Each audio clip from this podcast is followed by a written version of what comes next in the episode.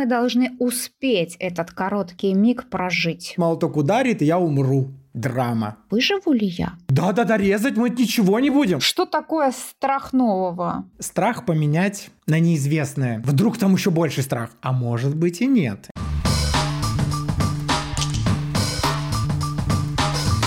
Здравствуй, меня зовут Дима Пюре, и ты слушаешь мой подкаст «Причиняю добро». Тема сегодняшнего эпизода – смелость. И метафора, фраза, о которой я и мой гость, гости рассуждаем, «Сними повязку с глаз и смело двигайся вперед, не боясь препятствий или слепой среди мечей. А поговорю я о смелости, о примерах смелости с гостей Катей Кариманидзе. Это психолог, психолог-консультант из Грузии. Работает самооценкой, с внутриличностными и межличностными конфликтами, детско-родительскими отношениями и самореализацией. Катя уже была у меня в гостях в подкасте в первом сезоне в 2021 году. Рад тебя снова слышать, Катя, в гостях подкаста. Катя, привет. Привет, Дим. Это взаимно. Я рада снова быть с тобой. Теперь, собственно, ты полноценно работаешь по душе с психологией. До этого у тебя была совместная история. Ты, наверное, набралась как раз-таки смелости и полностью уйти туда. Но вот сейчас мы об этом поговорим. Но перед этим блиц вопросы. Ты готова? Конечно. Труд, результатами которого ты не воспользовалась. Возможно, пример из твоей жизни. Я думаю, у меня такого не было. Знаешь, даже если я сейчас что-либо не помню, ну вот по моему глубокому убеждению, это всегда опыт. А опытом мы всегда пользуемся. Либо есть шанс в будущем воспользоваться. Мы же не знаем, как будет. Да-да. Интересно, да. Спасибо. Второй вопрос. Видишь ли ты счастье около себя? Или ты уходишь искать там, где его нет? Счастье везде. Оно, знаешь, так один очень интересный человек, я думаю, ты его знаешь, дал такую подсказку, оно внутри, и когда оно с тобой, ты его видишь везде. Вокруг, вот прям так, либо когда куда-то несет по жизни, куда-то идешь по жизни, и там тоже находишь счастье. Да, проектор надо только направлять э, не во внешнее, а во внутрь, и оно там. Остальное только отражает. Спасибо, интересно. Третий вопрос. Имеешь ли ты такое качество или свойство откладывать хорошее на потом? Знаешь, наверное, это бывает. Бывает в моментах, когда забываешь про себя. Я думаю, это может случиться с каждым, когда мы что-то делаем, есть какие-то дела, какая-то суета, вот вот закрутишься. И моментом просто забудешь про себя в суете. Вот это как раз есть для меня то самое, когда я отложу хорошее на потом. А что делаешь с этим? Ну, у меня уже настроенный внутренний камертон, я уже, значит, чувствую такой дискомфорт, что меня начинает как-то внутренне болтать, мне не совсем комфортно. Просто порыться вокруг и внутрь, и понимаю, что, а, чуть забыла про себя. И вот тогда и происходит этот момент, что я вот сейчас вот тут этого хотела, а переложила, что это будет потом. И просто отталкиваюсь от себя, возвращаюсь к себе, и все срастается. Угу. Да даешь себе это раньше, чем на потом. Угу. Спасибо. Ну что, переходим к основной теме нашего эпизода. Ну, перед этим расскажи снова, кто-то, возможно, слушает нас не из первого сезона, из слушателей подкаста, а свой путь а, родилась, пригодилась и как ты докатилась до такой счастливой жизни в э, психологии? Ой, родилась я давно, 46 лет назад, в городе Саратове. И с ним связана огромная-огромная часть моей жизни. Там очень много любви, я возвращаюсь за этим ресурсом туда регулярно. Это всегда работает. Часть моего детства прошла в Азербайджане, а часть в Грузии. Здесь я уже и выросла, и повзрослела, вышла замуж, приобрела профессию. Я много лет проработала стоматологом, и это было тоже увлекательнейшее путешествие. Я тоже с любовью и с благодарностью вспоминаю эти времена. Это очень-очень большая часть меня. Но психология закралась в мою жизнь, знаешь, так постепенно, с какими-то личными вопросами, с воспитанием детей, с тем, что что-то не сходится из моего опыта, что-то не работает, где-то надо что-то искать, что-то узнавать, и постепенно-постепенно она заполнила все. Когда уже я приняла решение именно обучаться психологии, и что это призвание, что этого просит моя душа, я не скажу, что мне тоже здесь потребовалась смелость. Это было просто зовом. Это просто, ну вот так вот, знаешь, раз и щелкнуло внутри. И я просто мужу позвонила сказала, ты знаешь, я записалась на обучение, я тут сейчас прохожу подготовку, и вот тогда-то у меня начинается обучение. Все. То есть это было моментально. Это было быстро. Ну, ты делилась уже, я знаю, что это была поддержка партнера в любом случае, да, и ты, тебе не, не нужно было прыгать в бездну, в этом смысле. А это как раз, э, думаю, сейчас будет в тему история. Расскажи про смелость историю, я вот уже ее слышал. Расскажи историю про очень похожую на сюжет фильма «Пляж», где Леонардо Ди Каприо, какой-то молодой человек, девушка куда-то прыгали. У тебя в жизни был схожий эпизод. Расподелись, пожалуйста. Ну, слушай, кстати, да, хорошо, ты про него вспомнил. Он где-то по похож на то, что произошло с тем, что все, я иду обучаться. В юности мы ездили на пляж, то есть с друзьями, всей компанией, мы тогда с моим мужем только встречались, поехали на пляж за городом, там у нас есть э, скала, с которой прыгаем в воду. Ну, в общем, для того и поехали. Молодые, кровь горячая, интересно, приключения. Сейчас поедем туда, будем прыгать. Вода там прекрасная, чистая. Тут еще эта скала азарту добавляет.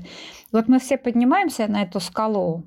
Ребята подходят к краю, смотрят, и начинается рационализация, взвешивание, расчет, как, как хорошо, как плохо, это страшно, это опасно, а здесь глубже, здесь мельче. И вот все эти расчеты, то есть, ну, вот ребята таким мужским умом рассчитывают, подходят к этому делу так сознательно, осознанно, все это продумывают. И я понимаю в какой-то момент, что если я сейчас буду слушать все это, вот чем больше слушаю, тем меньше шансов, что я вообще туда когда-нибудь прыгну. Я, я подхожу к краю, рядом стоит незнакомый парень, который собирается прыгать, и я наблюдаю, как он прыгает. Он прыгнул, он летит, он падает в воду, он выныривает. Я понимаю, что, ну, все, он выжил, я пошла. Чужой опыт дал возможность понять, что это не опасно, и я это смогу сделать. То есть вот этот рывок был, я не скажу, что я тот человек, который сразу прыгает в ледяную воду. Я как бы постояла и проанализировала, ну, очень коротенечко. То есть я взяла просто чужой опыт и использовала его. Прыгнула, поднимаюсь назад на скалу, Ребята там еще в каком-то горячем обсуждении, а я вся вот целиком мокрая, волосы мокрые, ну, естественно, там с головой уходишь под воду. Они говорят, ты где была? Я говорю, ну, в смысле, я уже прыгнула, я иду еще раз прыгать. Ребята такие, ну, как бы, подожди. Все так по очереди редком туда запрыгнули, я последняя. Это похоже, да. Это похоже на мою стратегию, как я перешла из стоматологии в психологию, да. Были какие-то там обстоятельства, которые складывались одно за другим. И так как бы меня жизнь туда уже привела. Ну да, вот меня подвело, и я прыгнула. В этом смысле, с одной стороны, звучит здорово, что, ой, как здорово, что у нас столько миллиардов людей на Земле, и, скорее всего, какие-то люди уже это проживали. А это, конечно, немножко обидно, что ты не уникален, но, наверное, уже не так много осталось вещей, где ты будешь уникален, потому что, ну, в космос уже летали, ну, то есть там только что вступать на другую планету, ну, какие-то, это такие очень малый шанс, что ты что-то будешь делать сам первый раз вообще. Никто до этого не делал, потому что велосипед изобретен, и уже делали все все. Если вот это принять и потом как вот ты пользоваться чужим опытом, то вот для меня это так и есть про смелость. Как ты противостоишь вот Смелость вообще это психо... есть одно из определений, что это психологическая установка и поведение, а, или там решительность при возникновении опасности противостоять страху и вот идти на определенный риск ради цели. Ну вот, если брать пример, я сейчас поделюсь примером, связанным со здоровьем. А, мы все боимся, а, мы с тобой тоже уже об этом говорили, боимся, ты делилась страх смерти, но никогда ты о себе не думаешь, что с тобой вот это случится. А, что, скорее всего, любые труднодиагностируемые заболевания или травмы, они случаются э, с какими-то другими людьми, а с тобой ты всегда целехонький, и тебя это обойдет. Смотри, ты тут нюансы уложи, что мы-то не хотим думать про смерть. Мы откладываем эту мысль для чего-то. Вполне понятно, для чего? Для того, чтобы жить. А не сидеть и трястись, что это все равно конечный результат, это случится со всеми. И все. Ну зачем тогда двигаться? Зачем тогда трепухаться, понимаешь? Эта защита психики такая очень интересная. Она дает нам возможность находиться здесь, сейчас понимать одну простую истину, что жизнь, она коротка. Вот она так коротка, вот просто можно сказать, как удар молотка, вот вот тебе в рифму. Единственное, зачем мы сюда пришли, это не для того, чтобы страдать в ожидании, когда это неизбежное наступит, а для того, чтобы быть счастливыми и радоваться. И мы должны успеть этот короткий миг прожить по максимуму. Вот здесь вот этот нюанс сидит. Этот нюанс лично для меня добавляет всегда кучу ответственности вот, или груза, когда что-то случается непредвиденное со здоровьем, да, опасное, то неизбежно этот груз тебя придавливает, что вот, все, теперь этот молоток ударит, и я умру. Драма и огромное количество страха и непонимания, куда двигаться дальше. Вернее, тут всего лишь отсутствие образованности на данную определенную тему, будь то трудно диагностируемые заболевания, онкология, вирус иммунодефицита человека, любые переломы, травмы. Я расскажу пример своей недавней истории, связанной с аппендицитом. Я не люблю больницы, не знаю, есть ли люди, наверное, есть люди, которые любят больницы, ипохондрики, ну, да?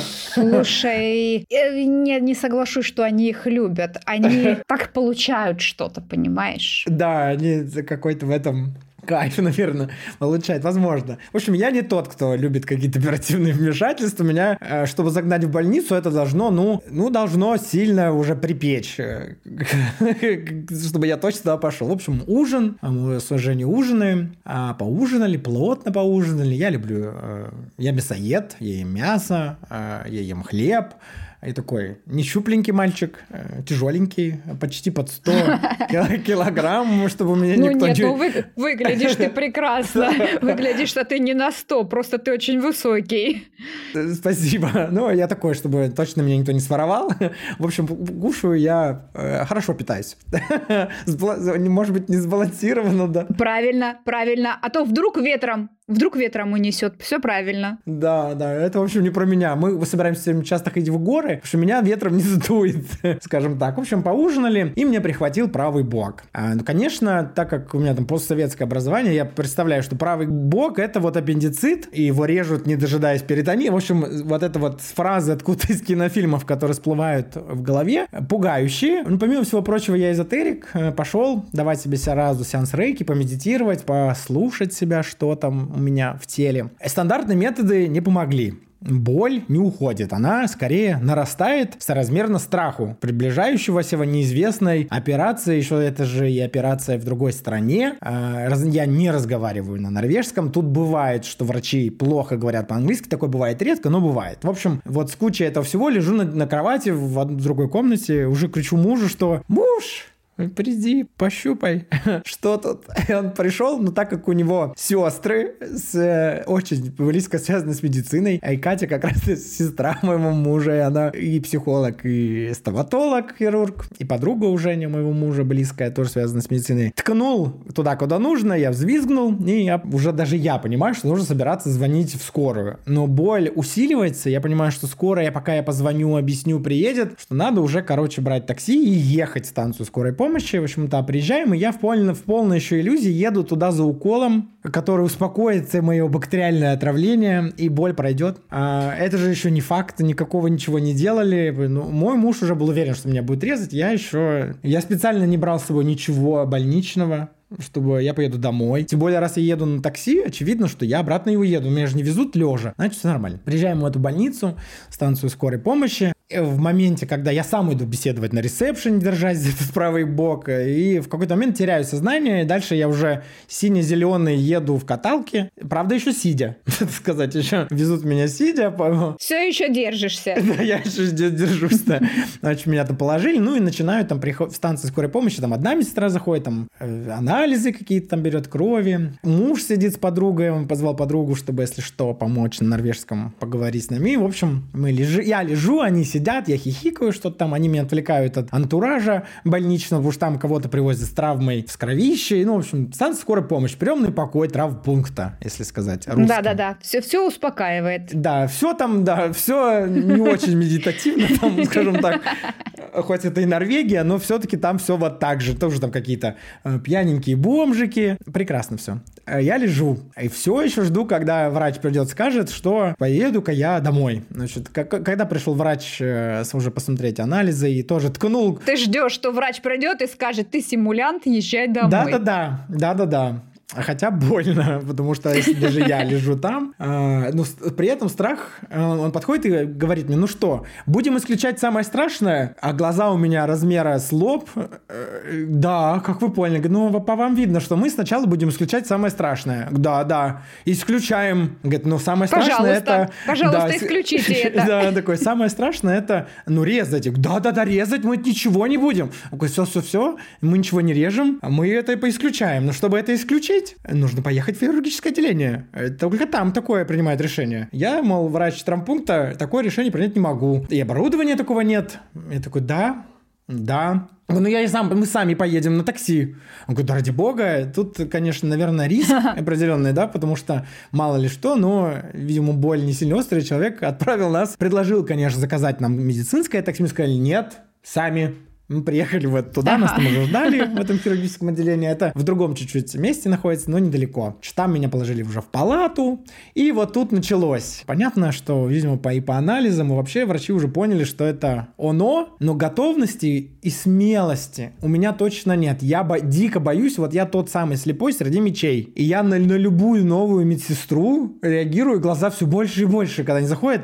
Одна такая пришла, говорит, будем делать УЗИ? Но перед УЗИ, ну вот у нас так положено, нужно сделать, мы вам катетер поставим, вдруг капельница понадобится. Но вы не переживайте, если что, мы все уберем. Ну, думаю, ну, ладно. И они уже тут все трут и уже эту капельницу ставят. Значит, и УЗИ одновременно смотрит, то есть ты не можешь сфокусироваться и кому-то отказать. Тут один врач УЗИ делает, другая катетер ставит. Думаю, ну, я, в принципе, еще в одежде, и чуть ли не в, не в кроссовках еще тут лежу, все нормально. Думаю, если что, мы все уходим. Он приходит другой уже врач, хирург, и рассказывает мне, берет трясущийся свой палец и показывает мне, говорит, аппендицит это вот как этот палец. Говорит, он вот такой вот, этот кусочек, он вам не нужен. Он часто часто не нужен людям, и вот вообще, когда он становится ненужный людям, мы это часто здесь вырезаем. Я типа вот там, ну, пять раз в день, наверное, вот это делаю. Не каждый день, ну вот там это бывает, и люди выживают. Это самое понятное, э, гастроскопическая эта операция. Делаем мы это лапароскопически. От слова лапароскопически, как бы, когда ты не знаешь, кажется что-то вообще страшное. Но она рассказала, как это удаляют у других людей, не у вас у других людей, как это удаляют. И ушла. Думаю, ну и пусть другим людям это и удаляют.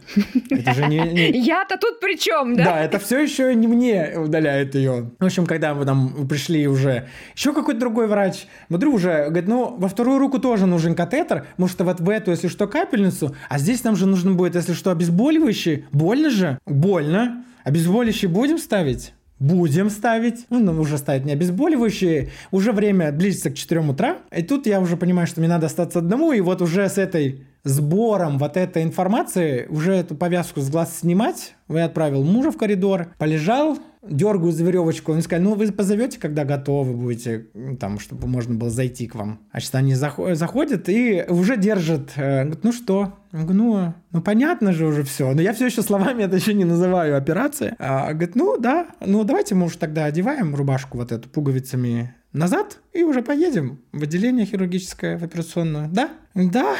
И на мой взгляд, когда этой смелости, собирая информацию а, к этому страху, и вот как ты рассказывала про пример с прыжком в горы, собрал чужой опыт и понимаешь, что я вот ничем... Помоги мне, пожалуйста, тут, наверное, тебя попрошу. Как это сработало? Как я примерил? Ты знаешь, я так вижу, что ты воспринимаешь себя таким же, как и тот человек, что вот, у тебя да, такое же тело, да. как у этого человека. Что если с телом этого человека ничего не стало, то и со мной тоже ничего не станет. И это какая-то такая момент признания, что ты такой же, как и другой. И с одной стороны, этот момент очень интересно. Вроде бы, да, вот как ты сказал, что все уже придумано, и тебе уже не придумать велосипед. Но как же, если мы посмотрим чуть дальше? Машина была придумана давно, но сегодня другие машины. И почему, когда у нас есть один автомобиль, нам все-таки хочется потом со временем поменять его на другой. Все-таки есть что придумывать, да? Была одна марка, пусть даже одна и та же марка, но следующая модель. Также с телефонами. Почему-то мы их меняем все-таки что-то происходит новое. Каждый человек индивидуален, и вот здесь мы не теряем свою индивидуальность, свою личность неповторимую. Мы ее не теряем, когда осознаем, что в чем-то, в каком-то общем человеческом понимании мы такие же, как и другие. Вот эта общность, наверное, психики необходима для спокойствия, что я не один в этом мире. Вот это, наверное, про это фраза. И здесь тоже человеку нужен человек и не в личных отношениях, а как пример, что он выжил, и я смогу. Да, спасибо. Я тоже так чувствую, что когда ты сталкиваешься с чем-то неизвестным, и находятся примеры, которые ты видишь, что человек через это прошел, э, и не просто выжил, а дальше существует, и качество его жизни не ухудшилось. И чем ровнее, или, может быть, для меня это так работает, чем ровнее, ну, скажем так, консультант или пример этой истории, когда это вот, ну, сопоставимо с моей историей, или в объеме, когда я услышал, что ну, это 5-6 раз в день, такое случается. И выписываем мы там через день уже сразу, ну, максимум через два. А, ты понимаешь, что это такое, получается, объем, количество людей, и точно, то есть опыт э, у людей с, с этим работы есть, появляется и доверие, и вот для этого оправданного риска идти на определенное, что мне тогда дальше без этого лишнего участка моих внутренних органов будет э, спокойнее, и уже он не, не, не сможет воспалиться, и семечки я смогу есть теперь совершенно без зазрения совести. Это и помогает идти на это, что всего лишь мне нужно будет адаптировать, ну, там, определенный период жизни я там не смогу есть вот это, и то нежелательно, но возможно. А далее качество моей жизни может и не ухудшиться, а даже улучшиться. Вот, это было ценно, и правда человеку нужен человек в этом смысле. Но ты, это еще интересный такой момент, ты часто сталкивалась со страхом очень близко других людей. Мне тоже так понравилось, когда мы с тобой об этом говорили. Расскажи сейчас еще раз, когда ты сталкивался с чужим страхом максимально близко другого человека в зоне комфорта? Дим, ну тут два аспекта. Тут очень интересно. Тут как э, в прошлой профессии врач-хирург. Вот.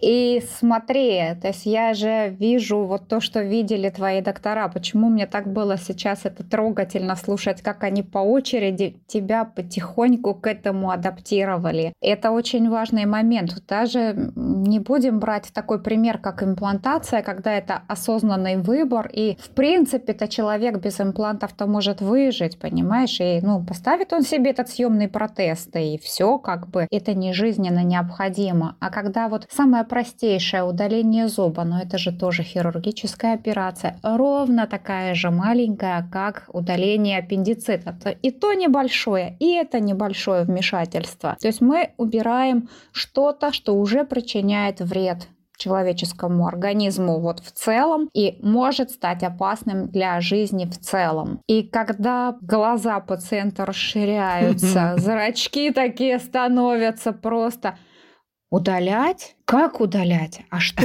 Ничего сделать нельзя? И вот этот тонкий нюанс, когда я хирург, но я работала и в терапии, то есть я и лечила людям зубы. У меня у самой после вот этих больших глаз когда-то родилось такое ощущение, что, ну, может быть, это можно было спасти, но, может быть, кто-то это не сделал. Может быть, не пробовали все. И вот этот момент, как рождалось доверие, когда мы с пациентом, ну если не было критических моментов, то есть шли через то, что давай попробуем, да, ты теряешь время, у тебя какое-то количество лишних визитов, но мы попробуем это сделать. И вот в этом случае я видела, как работают вот эти вещи, когда пациент приходит, вот тот пациент, который очень боялся, который говорил, что да я паникер, да я самый страшный паникер, вообще хуже меня никого нету. И он приходит в какой-то день и говорит, не, все-таки давай удалять этот зуб. Все, не жилец. Идет на этот оправданный риск, да. Но да, примирил, да, примирился да, с этим. Да. И в терапии это тоже так же прекрасно, когда вот этот страх видишь. Во-первых, знаешь, первый раз прийти к незнакомому человеку. Ну, мы с тобой оба знаем, что такое психотерапия не понаслышке, как бы с этим работаем, ищем что-то для себя и в себе, находим что-то. И когда-то у нас у обоих был первый раз. Вот этот первый раз приходишь, думаешь, кто сидит, что, можно ли ему доверять. Это страшно. И на самом деле вот каждый приходящий в терапию Первый, я вижу в глазах вот это вот вопрос, кто ты, можно ли тебе доверять. И вот эту смелость, которая их уже сюда привела, они уже пришли, понимаешь? И вот это посмотреть на свои страхи, заглянуть внутрь себя, с чем-то столкнуться, на все это нужна смелость, они уже пришли смелые. И это так работает, когда мы можем посмотреть на что-то в своей жизни со стороны, принять какое-то решение, что-то изменить. С другой стороны, был, знаешь, такой замечательный момент, как-то мне один человек сказал, но я не хочу меняться, я не хочу, чтобы вы меня изменили. И я поняла для себя, тогда я вслух тоже озвучила это, что мы никого не меняем. Абсолютно, но тем не менее, ни один из нас не остается без изменений в этой жизни в принципе. От каждого Прежним. нашего... Угу. Да, да, да, от каждого нашего слова, события, решения мы уже не прежние, мы уже трансформируемся. Мы всегда в процессе изменений находимся. И единственное, что мы делаем в терапии, мы возвращаем человека к самому себе. И он был очень смел, раз он пришел за этим. И в то же время он шел с повязкой на глазах. И все эти страхи, все эти страхи, они были похожи на эти мечи. Слепой среди мечей, он не знал, куда он придет, что его там встретит, когда он будет заглядывать внутрь себя. Он точно не знал, понравится ли ему то, что он там видит. Но пришел. Рискнул в этом смысле страх поменять на неизвестное. Тут же страх-то ты уже знаешь, он тебе уже знаком, вот он перед тобой. И ты с ним уже какой-то период времени э, находишься, он тебе знаком. А вот рискнуть, будь то в терапии или в медицине, рискнуть делать что-то по-другому теперь, ввиду обстоятельств. Да. Да. И там не знаешь, что там, вдруг там еще больше страх. А может быть и нет. И это плата которую ты в этом смысле платишь, несешь эту ответственность, что ты, да, рискуешь Никто тебе не даст гарантии никакой, что будет лучше. Но посмотри, какие есть возможности. И когда ты начинаешь это примерять, и, собственно, психология ведь вообще, ну, вот это вот все про душу, когда мы не на внешнее свой прожектор отправляем, а на внутреннее. И так как мы это делаем скорее реже, чем чаще, в этом страх риска вот этого посмотреть на себя вот этим проектором прожектором, и ты уже подсвечиваешь себя и понимаешь, что ну вот огромное, не зря огромное количество всех этих мимасиков в интернете и картинок, что это ты тот человек, который тратит твои деньги с зарплаты каждый день. Это ты да, тот да, да. человек, который откладывает свое хорошее. Это опять же ты тот человек, который боится жить. Это ты тот человек, который может набраться смелости жить. Это ты тот человек, который противостоял огромному страху перед тем, как прийти на терапию, и ты уже уже пришел и сидишь. Это ты тот самый человек, который через все вот это уже прошел. И это ты, который вырос из эмбриона в детину, такую большую, и с большим количеством всего уже точно выжил и справился. И что, посмотри, это ты, та, даже если мы загружены, как считает Илон Маск, в компьютерную реальность виртуальную, он в этом скорее уверен в большей степени, почему бы и нет, и что это ты, та программа с набором чувств и мыслей, которая сама себя познает и никогда не сможет постичь, потому что это непостижимо в этом великом пространстве информации. Что такое страх нового? Вот посмотри, насколько оно же все прячется на самом деле в глубинные страхи, в такие. Но я с этим жил, Пусть плохо, но я же выжил как-то до сих пор, до вот этого состояния, как ты красиво сказал, взрослой дитины. Вот я вырос, до этого дожил. Пусть там все было так, как, как было, все так было плохо. Зачем же в этом ковыряться? А вот сейчас что-то поменяется, и, возможно, там будет лучше. Но я не знаю, выживу ли я. Да, вот смотри, такой страх неизвестного, как опять страх выживания. Мы опять приходим к такому глубинному страху смерти. А что произойдет?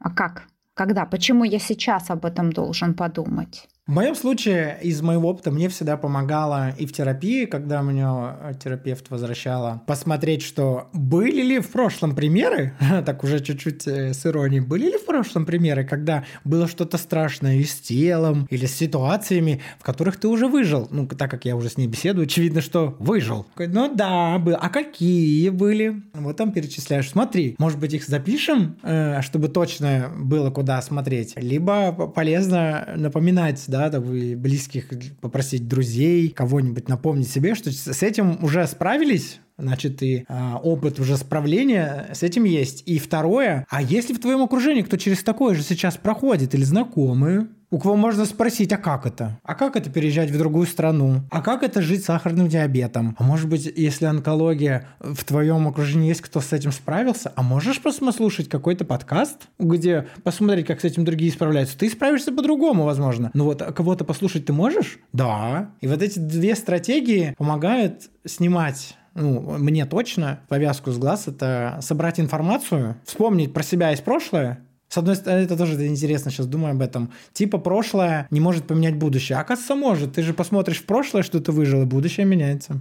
А еще как может. На самом деле там все наши силы. Ресурсы, да, там огромный кладезь этого. Там такое лежит действительно. Просто вопрос в том, как на это посмотреть. Мы тоже с тобой как-то говорили. К Юнгу, помнишь, мы с тобой обращались? Угу. Вопрос не в том, что с нами сделали, а вопрос тем, кем я хочу стать кем я стану после этого. Действительно, осознавая, что я там и тогда уже выжил, а сейчас-то я взрослый человек, который способен принять решение осознанно и пойти дальше, еще дальше. Вот тут как раз самое интересное вот во всем этом. Действительно, это шикарная метафора и вообще прекрасная история с твоим аппендицитом, как оно, казалось бы, да, вроде просто про аппендицит, но нет, но нет, как раз про то, что мы увидели, что другой с этим справился, и я тоже могу. Да, вот нюанс, точно, мы же с ним с тобой тоже про, говорили про это, что ты строишь в голове стратегию, э, сценарий,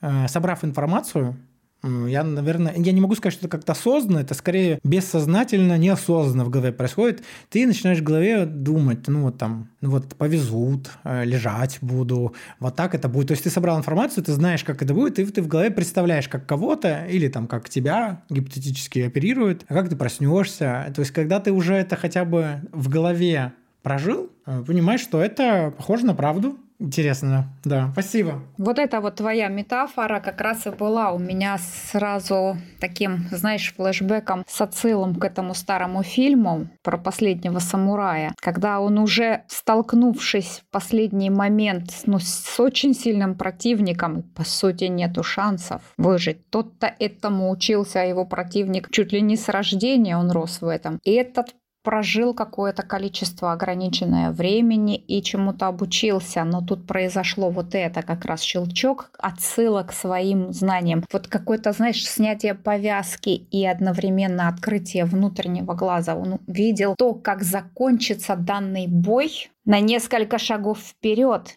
и уже после проделывал это. Это как стремление к цели, да, то есть мы познаем, как это будет, и производим это воспроизводим это уже в реальность. Мы познали вот относительно твоего аппендицита что-то, узнали информацию и воспроизвели часть ее. Познали следующую информацию и опять воспроизвели следующую часть. И так позволили себе выстроить целую цепочку до финального результата, который устраивает. Окей, меня устраивает этот результат, я на это согласен. Угу, да, класс.